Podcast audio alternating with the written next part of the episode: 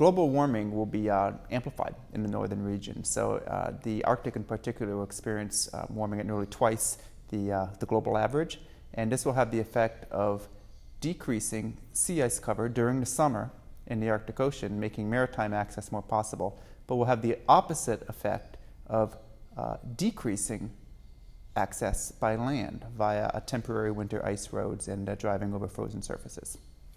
Places like the Arctic will become increasingly economically viable for resource development. Um, this, combined with increased access by sea, the ship, cheapest form of transport, as well as some favorable uh, demographic um, trajectories in many of these countries, not all of them. Uh, all of these combined um, suggest that the northern countries will enjoy, um, will become increasingly noticed in the world as a whole, increasingly important to the rest of the world uh, in many ways that uh, perhaps we don't think of them uh, t- today.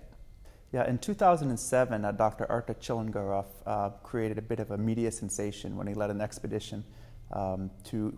the North Pole, where they cut a hole in the sea ice and dove two tiny submarines to the muddy floor of the northernmost spot on the Earth and planted a titanium Russian flag. Um, this, in popular perception, triggered a sovereignty race uh, in the Arctic. In fact, that um,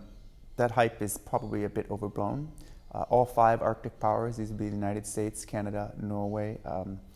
um, Greenland, through uh, associated with Denmark, and Russia, um, are likely to increase their offshore sovereignty legally and peacefully through Article 76 of the United Nations Convention on the Law of the Sea. Yeah, one of the uh, happy stories in the North that's unique to North America is this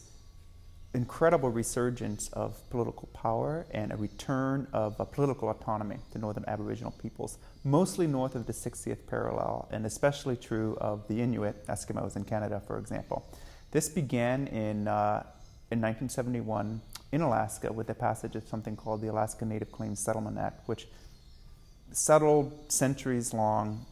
um, disputes over land tenure and historical land claims of Aboriginal peoples. This inspired a wave of even grander settlements across Canada and also in Greenland, um,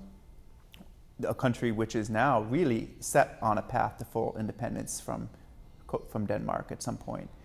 Big surprises that could lay in wait uh, for us um, within the natural world are a host of so called abrupt climate changes and feedbacks, which have happened before in the geological past and could well happen again. Um, some of the big um, question marks include the possibility that the very large stores of organic carbon currently frozen in northern permafrost soils could begin to decompose under a warmer, uh, milder uh, climate.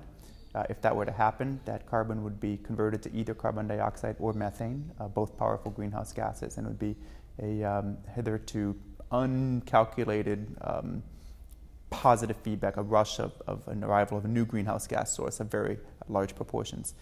I was so impressed today while waiting uh, for our meeting to wander through the, uh, the Poles in Peril exhibit, and I was struck at the quality of the exhibit and the, um, the fidelity to the science. I mean, I always sometimes I cringe a little bit when I see these things, but the numbers are right, the emphasis was proper, and then I saw all these kids running through the exhibit and parents being exposed to it, and I was just, um,